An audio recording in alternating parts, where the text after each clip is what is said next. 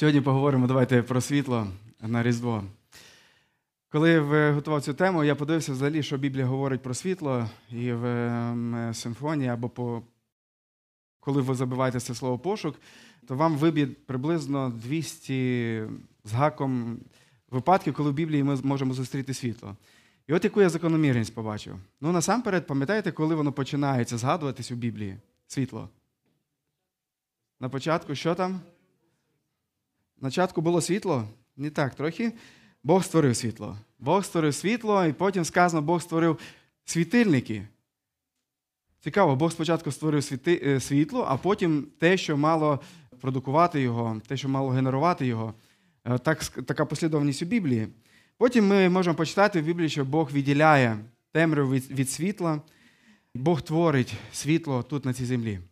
Пізніше ми можемо подивитися про те, що Бог стає світлом для людей. Особливо про це пише Неємія. В книзі Вихід ми про це дуже е, чітко можемо побачити. Особливо в тому, коли єгиптяни погнались за ізраїльтянами, пам'ятаєте, коли вони втікали з полону, і Бог став е, цією хмарою поміж ними, і для одних він робив темряву, для єгиптян, а для ізраїльтян він робив світло. Таким чином вони бачили і розуміли, куди їм потрібно рухатися. І таким чином Бог був таким фізичним світлом і врятував їх. Але разом з тим, Бог у Біблії часто зустрічається як той, який є світлом моральним, який, як, як той, який є світло для нашої душі і для нашого духа. Книга Іова в старому заповіті одна із книг, яка найчастіше, напевно, згадує світло, і там він описує про темряву, в якій він знаходиться. Він каже, що лихо, яке прийшло на нього, це як темрява, як темнота, якась прийшла до нього. І він сподівався, що прийде світло у його життя. Іов. В псалмах ми читаємо також багато про світло, і там Бог він е, змальовується як світло. Наприклад, в четвертому псалмі Давид пише і каже: Підійми до нас, Господи, світло свого лиця. Бог як той, який має світло, Бог як той, який відображає світло. І коли сказано, що світло лиця це лице символізувало сутність, той, хто є, Бог є світлом, і Він просить, щоб Бог явив це світло. Е, в псалмах сказано також дуже багато, особливо 119 псалом, що слово Його є світлом. Воно просвітлює нам шлях, воно показує нам, показує нам шлях. Е, і потім багато про це говорить е, Ісая. Він дуже багато про це пише. І наш текст він буде також, до речі, із книги про Ісаї. Ми будемо читати з 8 розділу. Але зараз 9 розділ я зачитаю. Там сказано, народ, який ходить в темряві, світло велике побачить. Ісая починає пророкувати про те, що світло Бог дасть. І Бог дасть його особливим унікальним чином, таким, яким ізраїльтяни не чекали, і які, і світло, яке до цього часу є для нас, є для нас дуже дивним. Далі пізніше ще деякі пророки пишуть про світло, і вони описують свій стан і стан народу, стан землі перед приходом Ісуса Христа, як стан темряві. Вони чекають, що Господь дасть світло. Вони чекають, що Господь на світло провадить е, його народ. Ми відкриваємо новий заповіт.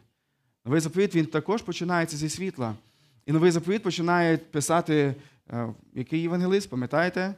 В наших бібліях, це Матвій. Він дуже багато також пише про світло. І Євангелист Матвій він згадує от ті пророцтва Ісаї, зокрема, і те, що ми будемо зараз читати. І він каже, що Ісус Христос Він є тим світлом для тих земель, про яке було сказано багато пророцтв. Пізніше, особливо Іван, він описує, що Ісус проголошував, що Він є світло для світу. Він каже, Я є світло. Він пише ці слова Іван для того, щоб показати сутність нашого Господа. І коли Ісус Христос проголошував Я є, це означало, це означало, що Він він посилався цим самим до того, як Бог себе назвав в старому заповіті: Я є сущий, я є Єгова, я той, хто був, є і буду завжди. І Ісус Христос називає себе також цим Я є і каже, Я є світло. Я є світло. Іван він повторює три рази цю згадку Ісуса Христа, коли Він таким чином себе називає. Книзі дії апостолів ми читаємо про те, як Бог вибирає своїх учнів для того, щоб вони несли це світло. І, зокрема, наприклад, ми читаємо історію з апостолом Павлом. На той час він був Савлом. І він каже, що він світло з неба побачив, і і він свідкує, що це було світло ясніше від світлості сонця. Пам'ятаєте, кого він зустрів по дорозі в Дамас, коли йшов гнати церкву, коли йшов переслідувати християн? Ісуса. Ісуса Він називає, що Ісус це Його світло ясніше від світлості Сонця. І це Ісус, коли зустрівся з ним, Він сказав йому, каже, я світлом поставив тебе для поган. Він дає йому звістку Євангелія, яка мала бути світлом для інших людей. Це звістка про Ісуса, який є світло, і ця звістка вона просвітлювати мала людей. Він про це кілька разів повторює і каже про те, що Ісус Христос має постраждати, що Він перший воскрес із мертвих, що Він проповідувати буде світло народу і поганам. 2 Коринтянам, 4 розділі, він каже, що Євангелія це є світло слави Христа. Євангелія, тобто, коли ми звіщаємо добру звістку про Ісуса, це є світлом. В кінці кінців книга, книга об'явлення вона також згадує про світло. І там сказано про те, що ночі вже не буде в майбутньому, там, де ми будемо, і не буде потреби в світлі світильника, ані в світлі сонця. Чому? І як так ночі не буде? Бо сказано далі, бо освітлює їх Господь Бог, і вони царюватимуть вічні віки. У вічності Бог буде нашим світлом, якого буде достатньо для нашого життя. Отож, світло це є хороша метафора, яка є активною силою, яка розсіює темряву. Ісус Христос, Він є світлом, світлом правди, яка розганяє темряву брехні. Ісус Христос є світлом мудрості, яка розсіює темряву невігластва. Ісус Христос є світлом святості, яка розсіює всіляку нечистоту. Ісус є світлом радості, яке розсіює темряву скорботи. Ісус Христос є світлом життя, яке розсіює темряву смерті. Ось що мається на увазі, коли ми говоримо, що Ісус Христос є світло. І ось пророк Ісая, який, напевно, найчастіше говорить і пише про світло, і він змальовує очікування Бога, як, який дасть світло своєму народу, який явить світло своїй мудрості. Він описує історію, яку ми можемо зараз прочитати з вами. Це Ісая з 8 розділу. Ми почитаємо з 23 вірша. Якщо у вас переклад Огієнка, це буде 9 розділ з першого вірша, якщо це Турконяка, то 8 розділ з 23 вірша. Ми почитаємо 6, 7 віршів. Проте, як у минулому він, Бог, відкинув країну Заволонову і землю Нефталима, так у майбутньому прославить приморську дорогу, що на другому боці Йордану, Галілею язичницьких народів. Народ, який ходить у темряві, побачить велике сяйво. Над тими, котрі живуть у країні смертної тіні, засяє світло. Ти, Господи, помножив народ, ти збільшив йому радість, вони веселитимуться перед тобою, як радіють під час знив і як тішаться ті, котрі ділять здобич. Тому що ти розламав обтяжливе ярмо, його важкий тягар і палицю, якою били по його плечах, жезл його гнобителя, як за днів Мідіяна. Адже всякий військовий чобіт, що гучно крокує, і одяг заплямованих кров'ю будуть спалені, віддані на їжу вогню. Тому що дитя народилося, нам дано сина влада на його плечах, і дадуть йому ім'я дивовижний порадник, сильний Бог, Отець вічності, владика миру. Потужною буде влада і нескінченний мир на престолі Давида і в усьому царстві, оскільки влада буде закріплена і утверджена на правді і правосудді відтепер і на віки вічні. Це учинить ревність Господа Савоота. Коли ми читаємо ці слова, можливо, вони зможуть бути доволі нелегкими на сприйняття, особливо якщо ви не слідкували в ваших бібліях на слух, доволі непрості слова. Ну і дійсно вони такими є, тому що, по-перше, ці слова записані 2,5 тисячі років назад, вони записані Ісаї. Е, це слова пророцтва. Просто вони не так легко читаються, як Євангелія чи як листи е, апостолів, е, хоча і вони бувають не завжди легкі для сприйняття. А це пророцтво. Пророцтво, яке вказувало на щось особливе для ізраїльського народу. Восьмий розділ пророка Ісаї. Ісаїя він найбільше цитований автор старого заповіту в новому заповіті, тому що він найбільше, найяскравіше, най, найяскравішими формами змальовує прихід Ісуса Христа. І от Ісаїя описує контекст, в якому писалися ці слова. Він каже, е, про про яке світло йдеться мова, і він каже, в чому є необхідність цього світла. І хочу сказати, перестрибнути на наш час, хочу сказати, що коли ми говоримо про світло на Різдво, ми говоримо більше, ніж про гірлянди, які діти люблять вішати, які наші діти дуже.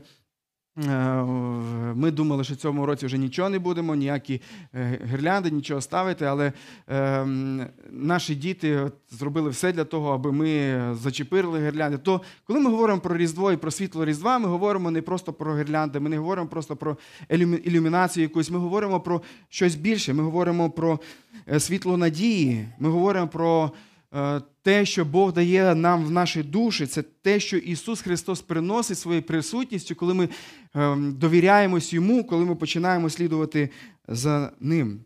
Ізраїль в той час, коли Ісаїя писав ці слова, він знаходився в дуже складній, непростій ситуації. Політичній, в моральній, в, ем, не знаю, як ще сказати, в духовній. В духовній він знаходився в дуже-дуже складній ситуації. Е, Це можна сказати щось подібне до того, що сьогодні відбувається у нас на Сході. І тому книга про вона може бути доволі нам е, актуальною і може вона бути для нас ем, підбадьорюючою в цьому плані. Вона, ця книга дає відповідь е, на перше запитання, чому ми, люди, взагалі є в темряві. Чому ми потребуємо це світло, чому ми, люди, потребуємо Євангелія? Чому Ізраїль знаходився в темряві в той час?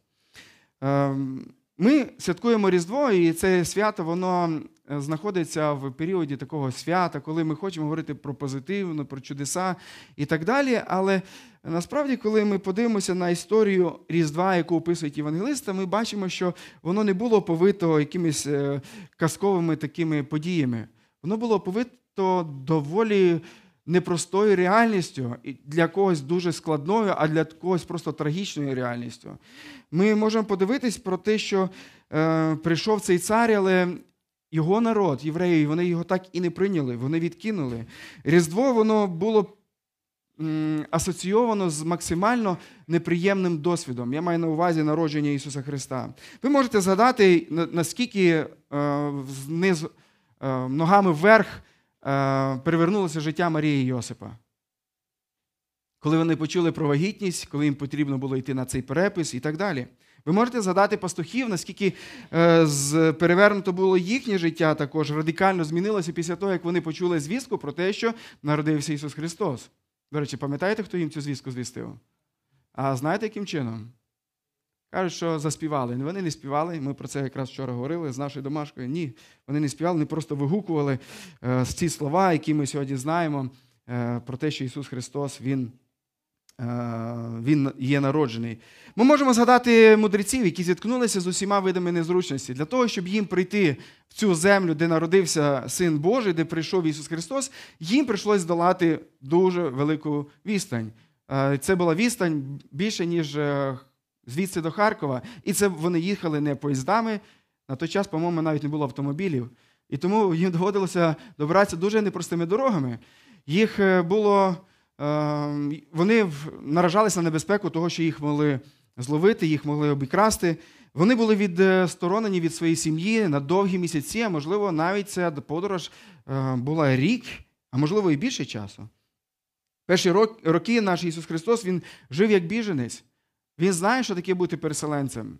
Він знає, що таке бути людиною, яка нелюбима, яку хочуть убити. Більше того, більшість із нас, я думаю, що спеціально ніхто не цілиться і не хоче вбити. От саме ось, не знаю, Слайка Незельського, який там живе, ніхто не хоче з росіян. Вони просто хочуть вбивати нас масово. Коли ми читаємо історію про Ісуса Христа, ми дивимося, що Ірод хотів вбити не просто всіх хлопчиків, які були в тій ситуації, він хотів вбити Ісуса.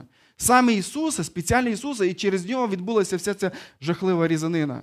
Ось чому наш Господь Ісус, він, е, його батьки вони були змушені втікати, ангел дає їм повеління, і вони втікають. Ось чому, коли ми говоримо про Різдво, це не просто ну, така історія, про яку треба сюсюкати. Це реальність, яка є дуже складною і дуже витверезлюючою. Вона показує жахливий світ, в який прийшов наш Господь, і якому вкрай потрібно спасіння цього нашого Господа. Коли я читаю різдвяні історії, мені здається, що взагалі в цих всіх історіях все невчасно. Ну, якось невчасно ця прийшла вагітність життя Марії. Ну ж, е, могли вони там якось по-іншому все це відбутися. Ну, могли б вони, можливо, вже побратися, трохи пару місяців треба було почекати. Але чому так? Але ні, коли ми досліджуємо і дізнаємо, чому важливо було чудесне зачаття, ми розуміємо, а ось яка мудрість Господня. Далі, коли ми, вони приходять у Віфлеєм, ми думаємо, ну чому немає місця? Ну чому саме в цей час перепис? Ну чому вони не прийшли самим першим і не зняли самі першу квартиру в Ужгороді, тобто в Віфлеємі? Чому вони так зробили? Чому? У Бога є мудрість, і Він знає, чому так зробити, Він знає, чому так провести. Коли ми дивимося на всю цю різдвяну історію, ми бачимо про те, що е, все йде не за календарем, але у Бога завжди за його календарем, а не за тим календарем, яким хочемо, щоб він поступав. І тому, коли ми щось вимагаємо чи просимо Бога, або коли ми щось молимося у нього і кажемо Богу, даваймо йому. Можливість діяти так, як він цього хоче. Не ставимо його в рамки в наших бажань і наших задумів. Ми якраз з дітьми цього тижня говорили про те, що найбільше прокляття, яке би Бог би міг зробити для нас, це відповідати нам на всі наші молитви.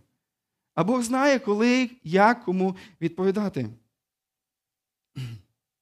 Отож, е, коли ми дивимося, повертаємося до історії з пророком Ісаєю, він описує це пророцтво в ситуації, яка була доволі доволі складною. Ізраїльський народ він потерпав не просто зовнішніх, від зовнішніх ворогів, він потерпав від свого гріха, від свого розтління, від свого ідолопоклонства. Коли ми читаємо восьмий розділ, подивимося, там 19 вірш, наприклад, е, Бог звертається, е, Ісай звертається до через Бог звертається через Ісаю до праведних людей, і він е, говорить. Я прочитаю ці слова і кажуть: а коли вам кажуть, запитайте у черників, ворожбитів, у шептунів, у черевомовців та відповідайте. Тобто він говорить про коли вам буде казати, щоб звертайтеся до цих людей, які шукали відповідь у Бога, які до людей, які займалися окультизмом. Окультизм був дуже сильно поширений в ізраїльському народі. І Бог каже, коли вам ці кажуть люди звертатися, каже, хіба народ не до свого Бога має звертатися? Хіба питають у мертвих про живих? Ці люди займалися некроманією, ці люди займалися. Е річчю, яка була неймовірно огидною і неприємною Господу. І Бог він, е, і Бог він е, за це мав засудити ізраїльський народ. Ситуація була настільки безнадійною, настільки жахливою, що е, якщо Бог не втрутився б в їхнє життя, їхнє життя би закінчилось просто жахливо. Ця історія, про яку, е, в якій опинився Ісаїв, вона записана у, друг, книзі е, Другий царів, в 16 розділі. Ми не будемо її читати, але там є от такий цар Ахаз. Хаз, який був, е, м'яко кажучи, дуже негідним, дуже, дуже жахливим царем. Він був гнилим до глибини душі. Він запровадив це ідолопоклонство в Ізраїлі, і він запровадив поклоніння Богу Молоху. Це поклоніння відбувалося в е, долині Єдом е, під е, Оливною горою. А для нас Оливна гора вона вже відома. За останні три неділі ми знаємо, що Ісус Христос там пізніше вимовляв свою цю відому проповідь про майбутні події. І от під цією горою знаходиться ця долина, де цей цар Ахаз устроїв поклоніння Богу Молоха. Але знаєте, в чому жахливість було поклоніння Богу Молоха? Було жахливо те, що це було е, поклоніння не істинному Богу, справжньому Богу, але жахливість цього всього ще було тим, що знаєте, кого приносили цьому ідолу в жертву? Дітей, немовлят, батьки, які хотіли, щоб Бог, боги мали прихильність до них, вони приносили своїх е, дітей, там постійно горів цей вогонь, і вони кидали вогонь своїх живих немовлят, своїх дітей. Туди кидали і небажаних дітей. Мені здається, що це доволі схоже з тим, що відбувається сьогодні в наших клініках, де робляться аборти, коли віддаються молоху, віддаються е- хірургам діти, небажані діти. Щось подібне відбувалося, але в набагато більш жорсткішій такій е- формі відбувалося там, в тій ізраїльському народі. Більше того, коли люди це робили, вони думали, що вони роблять приємне Богу. Уявіть собі, яке жахіття. Не просто робити щось жахливе, а при цьому вважати, що вони цим самим догоджають божеству очікуючи від нього якоїсь прихильності.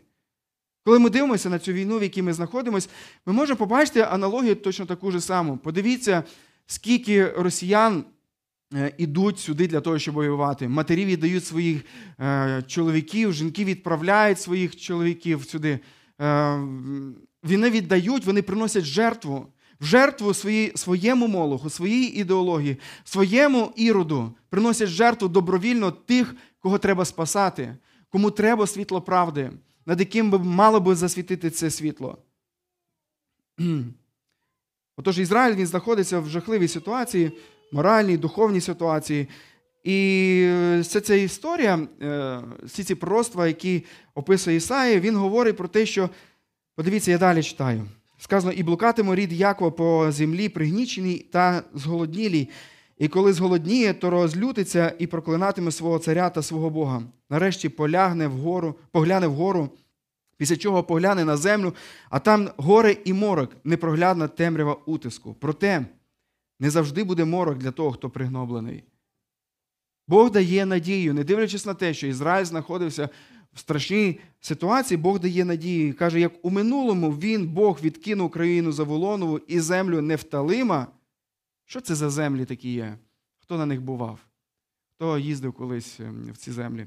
Насправді ці землі це були землі, де пізніше Ісус Христос, який прийшов на цю землю, провів найбільшу частину свого служіння. Дві третіх свого служіння Він провів якраз в цих, цих землях. Землях Капернаума, Назарету, землях, от там, де він проповідував, там, де він нагодував п'ять тисяч, там, де він е, робив неймовірні речі. І Ісай він каже, що Бог відкинув цю землю за 500 років до приходу Ісуса Христа, так в майбутньому каже, прославить приморську дорогу, що на другому боці Йордана, Галілеї язичних народів. Бог прославить Галілею, Бог прославить цю землю е, через щось. Далі дев'ятий розділ починається сказано: народ, який ходить у темряві, побачить велике сяйво. Над тими, котрі живуть в Україні смертної тіні, засяє світло. Він говорить про ці, про цей народ, який відступився від Господа, про цей народ, який робив огидні речі. Бог пророкує, що там зійде сонце, сонце правди, там зійде світло, якого не бачив світ до того часу. Все це ідолопоклонство, воно привело до того, що м- прийшли асиріяни, і вони знищили, винищили ці міста. І ці міста, про які згадано тут, ці е, землі Нефталина, це Заволонова земля, е, це ці земля, це ця територія ізраїльського народу, яка найперше отримала е, поразку, яка найперше відчула ворогів, які насувалися на них зверху. І вони найперші, хто зустріли їх, і вони найперші були розбиті. І це було дійсно дуже е, дуже жахлива ситуація. Їх вбивали дітей. Дітей безжально також вбивало, а потім виводили їх в полон. І здавалося, що ця земля мала бути приречена до того, щоб бути пустелею. Але Бог він проявляє милість до свого народу, він проявляє милість до Ізраїля, і він каже, що він, він дасть світло. Він дасть світло цим людям. Чому ми сьогодні знаходимося у темряві? Чому люди сьогодні знаходяться в темряві? А саме так Біблія описує нас, людей. Саме так Біблія каже, що всі ми приходимо у цей світ не як золотенький янголятка. Хоча дивимося на наших діточок, які народжуються, то нам здається, що вони є янголятками. Але ми можемо придивитися уважніше, ми дивимося, ці янголятки, вони хочуть бути не янголятками, вони хочуть бути царьками. Вони хочуть, щоб їхня воля стверджувалася, щоб їхні повеління вони е, серйозно е, до до них відносились. Я дивлюся зараз на свого Іванка маленького, на мого ангелятка. Він не може терпіти мене, коли він відчуває, що мене треба слухатися, а не всі його мають кружити. Йому дуже подобається, коли його цілують, коли його е, його слухаються, коли йому дають це саме смачненьке, коли з ним граються. Але коли йому кажуть, що, що йому не хочеться, йому це дуже не подобається. Чому? Хто його цьому навчив? Біблія каже, що самонародження ми народжуємося, і ми приходимо в цей гріховний світ уже гріховними. Через батьків наших Адама і Єва ми зрішили, і ми, у нас є внутрішня тяга бунтувати проти того, що Бог зробив святим, чистим, добрим для нас, бунтувати і будувати своє чисте, своє святе, своє праведне, те, яке насправді не є таким в очах Господа. Е, в цьому є проблема. В цьому є проблема, що ми приходимо в цей світ і ми починаємо грішити не тому, що е, взагалі от люд, про людей е, Біблія говорить, що ми є грішними не тому, що ми грішимо. Біблія каже, що ми є грішними, тому що е, ми грішимо, тому що ми є грішними. Наша суть є зіпсована. Нам потрібна не просто якась порада від якогось коуча зі сторони, який підкаже, як нам потрібно правильно жити. Нам потрібен Спаситель, який врятує нас не просто від обставин, а від нас самих. Врятує нас від людей, які намагаються жити своє вільно і будувати царство незалежно від Бога. Ісус Христос приходить для того, щоб звільнити нас від цього. Ось чому, коли Ісус Христос прийшов на цю землю, то пам'ятаєте, чого Ірод налякався? Він налякався, що прийшов конкурент в його життя. Прийшла людина, яка яка створить е, йому незручності, йому прийдеться ділитися своєю владою з Ісусом Христом. Він цього страшно не захотів. І саме через це він сказав вигубити, винищити, вбити цього маленького хлопчика, а разом із ним всіх тих, аби тільки точно не випустити його із виду. Всіх інших дітей я маю на увазі. Друзі, якщо ви не знаєте Бога особисто, якщо ви не знаєте, що таке справжнє е, Різдво, в чому суть його, якщо ви думаєте до цього часу, що це просто хороша ідея, це класна традиція українська чи якась ще там, але ви не знаєте, що насправді відбулося, коли Ісус Христос прийшов на цю землю, ви знаходитеся в подібному стані, як і ізраїльтяни. Тому що, коли ми подивимося на цю історію, коли Ахаз він е, що зробив далі, цей цар, який став причиною цього ідолопоклонства в ізраїльському народі, він закрив двері храму, і храм став запущеним. Обов'язково, коли люди перестають поклонятися істинному Богу, вони будуть однозначно поклонятися якимось ідолам. Це те, що сталося в житті ізраїльського народу. Вони поклонялися не тільки Молоху, вони поклонялись іншим різним божкам, і їх було, ну не знаю, усюди, на кожному кроці, в кожному кармані вони мали то, того, кому вони могли поклонятися. І це буде завжди так. Якщо ви не будете поклонятись істині, істинному Богу, якщо ви не будете поклонятися, не пізнаєте Бога, то ви обов'язково комусь будете поклонятись, тому що Біблія каже, що ми створені люди для того, щоб поклонятись, для того, щоб визнавати когось вищим і приносити йому жертви. І якщо в вашому житті не є Бог таким, обов'язково буде хтось інший. Але є відмінність. Якщо ви будете поклонятись Богу, то це поклоніння йому, воно буде преображати ваше життя, воно буде привносити благословіння Боже в ваше життя. Коли ж ви будете переклонятися комусь іншому, це, ці ідоли вони будуть забирати. Їм завжди буде мало того, що ви даєте, і вони будуть нищити ваше життя. Ось чому в цьому плані всі люди вони знаходяться в подібній ситуації, як і ізраїльтяни, які знаходились е, в той час. Хто є світлом? Це друге запитання, на яке би я хотів зараз відповісти. Ми читаємо 9 розділ, він починається з того, що народ, який ходить у темряві, побачить велике сяйво або світло. Над тими, котрі живуть в Україні смертної тіні, засяє світло. Що це буде за світло? Хто має бути світлом для народу, якого з, е, державність якого зруйнував ворог? Хто може стати світлом для Ізраїлю в такій ситуації?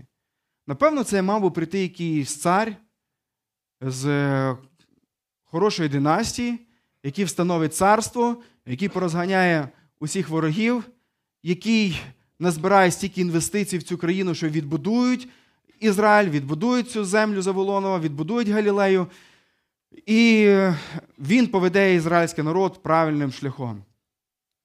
Але коли ми читаємо цю історію, ми дивимося, що цим світлом був зовсім не такий цар. Дивіться, що сказано там.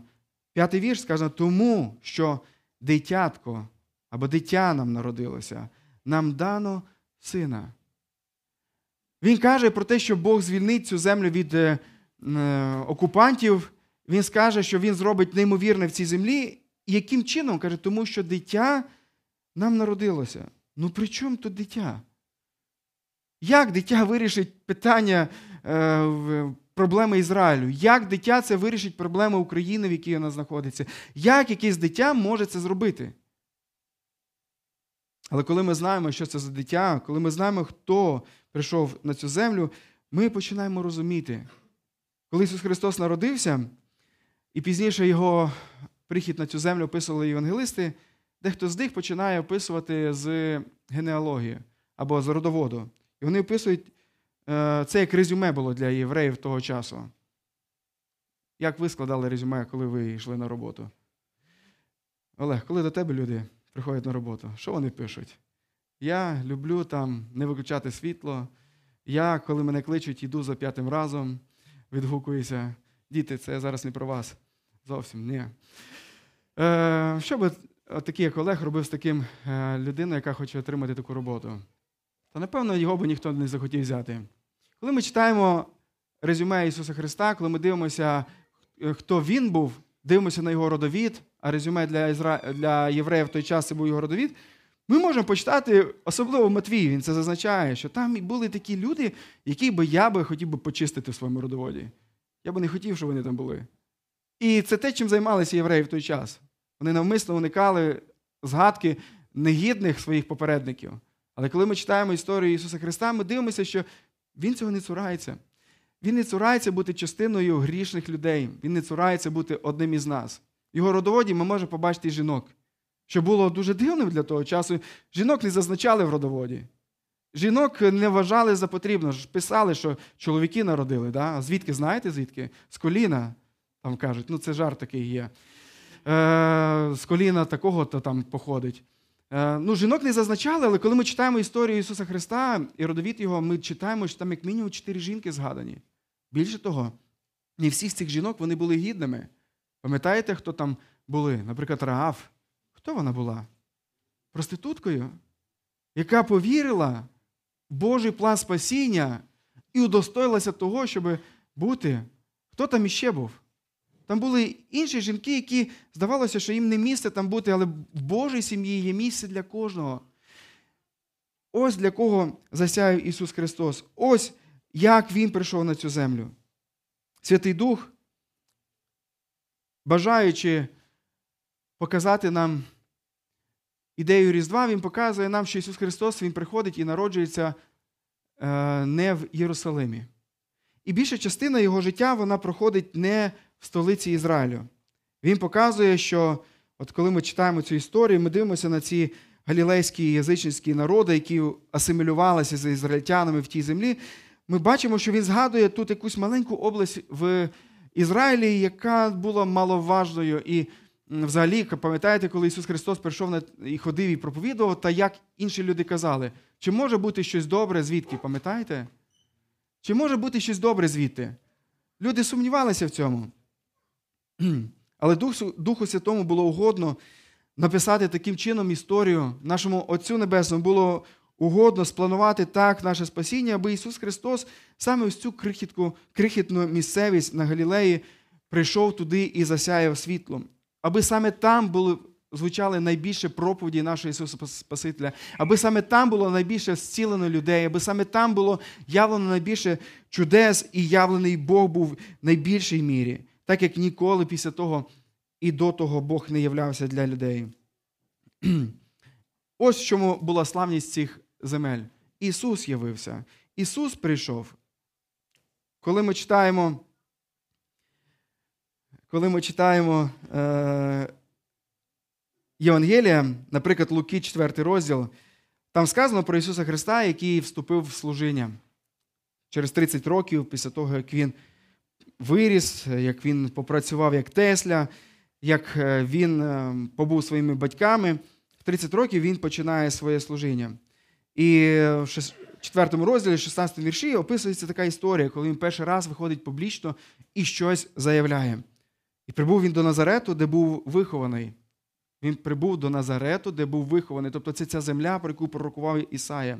І звичаєм своїм він прийшов до суботнього дня суботнього до синагоги і став, щоб читати. Бог в своїй мудрості він е, робить так, що в той день потрібно було читати якраз саме ось цей текст, який Ісус Христос прочитав. І подали йому книгу пророка Ісаї. Він, розгорнувши книгу, знайшов місце, де було так написано: На мені дух Господній. Бо ви, бо мене він помазав, щоб добру новину звіщати в Богом. Послав він мене проповідувати полоненим визволення, а не зрячим прозріння, відпустити на волю помучених, щоб проповідувати рік Господнього змилування. Коли Ісус Христос це прочитав, сказано, і книгу Він загорнув, віддав, а очі усіх у синагозі звернулися на нього. Що він скаже? А Ісус Христос, Він почав до них говорити: сьогодні збулося Писання, яке ви чули. Це був як наче прожектор, який засяяв так, що вони, їх просто засліпило в той момент. Але що вони зробили? Вони відкинули це світло. Вони відкинули. Бог мовчав, мовчав до цього часу століттями, Він нічого не говорив. Тут приходить Ісус Христос, який говорить їм істину, але вони не готові були прийняти це. Коли вони почули ці слова, вони думали собі, він нормально таке говорити? Та хто він такий? Та ми знаємо його маму. Хто він такий? Для Ісуса Христа це не був новий текст. Він з дитинства читав його дуже багато, він вивчав Писання, він проходив барміцтво, це період дорослішання, і коли ізраїльські хлопці вони вивчали тексти з е, Писання, він знав, що мав на увазі Ісая, коли читав ці слова в дитинстві. Він знав, що він говорить про нього. Він знав, для чого він прийшов. Він знав. Але коли ці люди вони почули про все це, вони кажуть, це Йосиповий син, вони вигнали його і намагались його скинути з гори. Ісус Христос, Він прийшов е, до своїх, а свої його відкинули. Якщо ви зустрілися в своєму житті з Ісусом Христом, ви зустрілися з тим, про кого говорить весь старий заповіт. Якщо ви повірили в Ісуса Христа, то це той Ісус, який, про якого сказано найбільше в старому заповіті. Він каже своїм фарисеям, які оточували його, каже, що ви досліджуєте Писання і добре робите, тому що вони свідкують про мене. Красною лінією в старому заповіті, всі пророцтва, всі історії вони вказували на необхідність Месії, на те, який буде Месія, і на милість Господа, яку Він явить в нашому Господі. Матвія 4 розділі ми читаємо історію, де Ісус Христос приходить до своїх, і Матвій буквально починає цитувати ці слова з Ісаї 8-9 розділу. Він каже про те, що е, це здійснилось в Ісусі, і, потім Він каже: відтоді Ісус почав проповідувати, кажучи, покайтеся, бо скоро прийде Царство Небесне. Це Матвія 4,17. Ісус Христос, після того, як сказав, що я є тим світлом, Він закликає людей покаятися. Він закликає його таким чином прийняти його. Вівсаїда, Капернаум, Тиверія, Назарет. Це всі ці міста, де було явлено найбільше світла, де багато людей його прийняло, але в той же час багато його відкинуло. Питання третє, яке стоїть до нас, е, що робити зі цим світлом? Ми зрозуміли, чому нам потрібно світло, ми зрозуміли, хто є цим світлом, що ним є Ісус Христос. А як прийняти це світло? Біблія каже, що це світло воно не появилося з нас. Біблія каже, що це світло прийшло зовні. Бог дав сина. Сказано, що Бог послав Ісуса Христа на цю землю. Світло, воно було дане нам. Рівно так, як і при, під час творіння Бог сказав, світло вийшло з, від нашого Господа. Рівно точно так же, як і закінчується історія людства, що не буде якихось світил, але світло буде, бо Бог буде світити. Рівно так Ісус Христос прийшов на цю землю, як той, хто приніс світло ззовні, бо ми самі в собі його не мали. Люди, які думають, що ми самі по собі є непогані, люди, які вважають, що ми самі можемо вирішити своє питання, вони вважають, що світло є в їхньому житті достатньо. Достатньо, бо вирішити їхню проблему. Але Біблія каже, що ми знаходимося в темряві, і нам потрібно прийняти це світло, нам потрібно прийняти Ісуса Христа. Коли ми читаємо цю історію, там бачимо, що тому дитятко нам народилося, і що далі сказано? І нам дано сина. Якщо ми хочемо прийняти це світло, нам потрібно просто прийняти його. Сказано, що нам дано його. Нам дається це як подарунок. Тому нам не потрібно тепер нічого робити, як просто його отримати. Ми кожного 25, 24, 25 грудня даруємо одне одному подарунки. Ми ставимо на вікно, на підвіконня, е, кожен знає, де його є місце. Е, ставимо такі місця, робимо. Зазвичай ми ставили черевички, і це означало, що всі знають, що тут треба дарити, там, наприклад, Луці, тому що там його стоять черевики. І ем, Коли ми вранці 25-го просинаємося, зазвичай, коли це не неділя, сьогодні ми вирішили відкрити подарунки після зібрання, і тому наші діти чекають, коли воно вже закінчиться, коли тато їхній перестане проповідувати вже. Е, Діти не чекають, що вони отримують якийсь подарунок, що вони прийдуть і зразу будуть платити за нього, віддавати якісь гроші за нього. Тому що ну ж мені дали, мені треба заплатити. Подарунок, якщо дається, його треба просто прийняти. В цьому і суть є благодаті, в цьому і суть є Євангелії. Бог дає, дає по благодаті свого сина і разом з ним усе, що нам потрібно. Не маючи сина, ми маємо багато побрікушок, але не маємо суті. Це як не знаю, як ми маємо купу лампочок, але не маємо е, електроенергії, яка би запустила ці лампочки. Але маючи Ісуса Христа, ми будемо мати усе, що нам потрібно. Навіть якщо зовні буде здаватися, що ми маємо мінімум в нашому житті, але маючи його, маючи спасіння від нього, ми будемо мати усе. І Біблія учить про те, що нам потрібно прийняти його. Просто прийняти як подарунок. Прийняти. Як прийняти практично? Ісус Христос, коли Він, е, як ми вже згадували, коли Він зачитував цей текст, і Він каже, що це здійснилося в мені. І Матвій він каже, що дійсно це ставалося е, як виконання пророцтв, які було сказано Ісаї в житті Ісуса, то перше, що Ісус каже, покайтеся. Покайтесь через покаяння, через покаяння, яке наповнене вірою в Ісуса Христа, ви приймаєте цей дар. Вам не потрібно нічого, просто визнати, Бог дійсно, той подарунок, який я найбільше потребував, це твій син. Ісус вирішує мої проблеми. Ісус на Христі зробив все, що я ніколи не зможу зробити. Ісус це той, хто потрібен мені. Бог, я той, хто ходив у темряві. Я той, як галілеяни тоді, як, як е, люди, які не знають тебе, хожу в темряві, і мені потрібно Твоє світло. Засвіти в моєму житті, прийди моє життя, Боже, прости мої гріхи, почни жити в мені, очисти мене. І таким чином Різдво воно набуває змісту у нашому житті.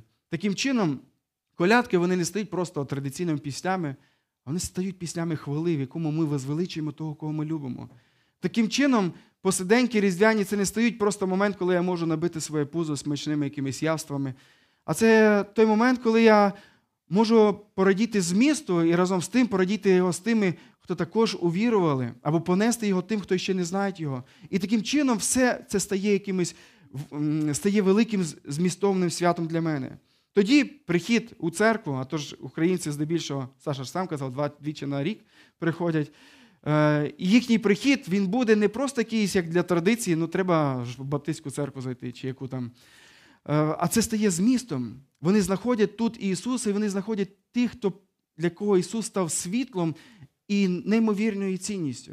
Тому, друзі, в цей різдвяний час мій заклик до вас прийміть Ісуса Христа. Просто прийміть. Вчора я подивився один відеоряд, який зняла е, Свобода. Е, Ця новинарна така канал. Він зняв про один народ, общину в Ічкерії. Ви знаєте, що це за країна Ічкерія? Сьогодні її прийнято трохи не так називати. Її називають сьогодні Чечньою. Е, Там є така релігійна община, яка називається Баталхажанці. Вони підтримують суфізм, це така містична гілка в мусульманстві. Останніми роками їх почали в Чечні дуже сильно переслідувати, придумували різні кримінальні справи, почали погрожувати. Потім вони звернулися до свого Кадирова, аби він їм допоміг. І він великодушно заступився за них, заступився за цю общину, сказавши, що якщо ці люди є терористи, то я терорист номер один. Якщо ці люди є негідні люди, то я негідна людина номер один. Дивина. Коли я дивився, думаю, чому ця огидна людина вона заступається за цих людей, які, наче в цій ситуації, є невинною. Але вони за це заплатили неймовірну ціну. З їхнього, за це з їхнього братства потрібно було відправити на війну 100 людей на війну з Україною. Зараз. Це буквально зараз те, що зараз відбувається. Для, для того, аби Кадиров, аби їхній можновладець заступився за них, дав їм милосердя, вони заплатили неймовірно велику ціну і будуть продовжувати платити. Яка диявольська ідея? Якщо ти хочеш отримати прихильність когось, хто може тобі допомогти, тобі потрібно заплатити неймовірно величезну ціну. Диявольська вона є в тому, тому що Бог уже заплатив. Не потрібно нічого платити. Для того, щоб заслужити прихильність Бога, один заплатив. І про нього сказано, що Бог уподобав його, сказав, що в ньому є моє, моє уподобання. Коли ми приймемо Ісуса Христа, ми приймемо усе, що потрібно нам. Нам не потрібно уподібнюватися до народу цієї общини, про яку я згадувався, і намагатися ще щось дослужити, ще щось доробити, аби заслужити Боже милосердя. Все зроблено. Син даний нам. Ісус народився. Нам потрібно прийняти це як дар, повірити, Бог, я вірю, що Ісус вирішує всі мої питання і жити цим Євангелієм. Друзі, Бог сьогодні дає нам світло. Напевно, дехто з вас шукає, де би купити генератор, інвертор, акумулятор сьогодні, аби не виключали світло. Діти сьогодні чекають також світло для того, щоб включати свої, піджаряджати свої гаджети, для того, щоб гірлянди запускати. Але нехай для нас найбільше сьогодні в ці свята, різдвяні свята, засяє світло Ісуса Христа. Нехай Він для нас по-особливому засяє. Зараз, коли ми будемо співати пісні, давайте не робити це просто традиційно, ну тому що ми звикли співати ці пісні, колядки, а побачити в них знову Ісуса Христа і заспівати їх від свого серця. Коли ми будемо молитися, то не просто чекати, що ну, це час для двох-трьох людей з церкви, а включіться, молитись в тишині чи в голос, моліться, радійте народженому Ісусу Христу. Коли будете мати спільність, спілкуватися з кимось, не соромтесь говорити і робити Його центром ваших спілкувань. Робіть все для того, щоб Його світло, е, пускати Його світло в ваше життя, і би Його світло воно відображалося у вашому житті по відношенню багатьох людей, які живуть навколо вас. Амінь. Давайте ми помолимось. Бог, ми дякуємо Тобі за те, що Ти дарував нам світло, Ти дарував нам Ісуса Христа. Ти дарував не просто нам дари через Нього, а Ти дарував нам самого Ісуса Христа, і маючи Його, ми маємо все, що нам потрібно. Ми маємо прощення гріхів, тому що Ісус заплатив сповна за наш гріх. Ми маємо Твою прихильність, ми маємо Твоє вподобання нас, які повірили в Ісуса Христа. І сьогодні Ти хочеш і маєш всі підстави мати з нами стосунки. Дякуємо Тобі, Господи, за це. Славимо Тебе. Господи, дай нам жити як люди, які не пробують будувати ринкові стосунки з тобою, але люди, які будують стосунки е, на благодаті, бо Ти просто дав нам сина. Ти ти втрутився в життя свого сина в наше життя, ти дав його тут, на цій землі, він народився. Ти доклав Бог неймовірних зусиль для того, щоб вирішити наші проблеми. І дай, Господи, нам смирення прийняти це і повірити в це. Господи, якщо є тут ті люди, які ще не повірили і не покаялись, я прошу Тебе за них. Нехай, Господи, світло увірветься в їхнє життя сьогодні. Нехай вони приймуть Тебе, нехай вони повірять у Тебе.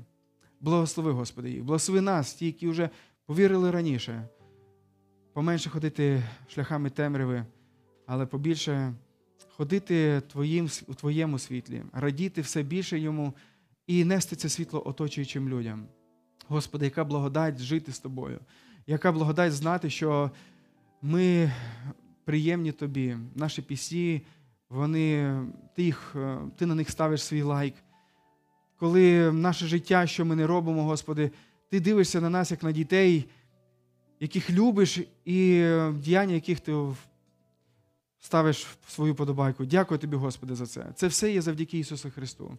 Це є все завдяки тому, що Він зробив у нашому житті.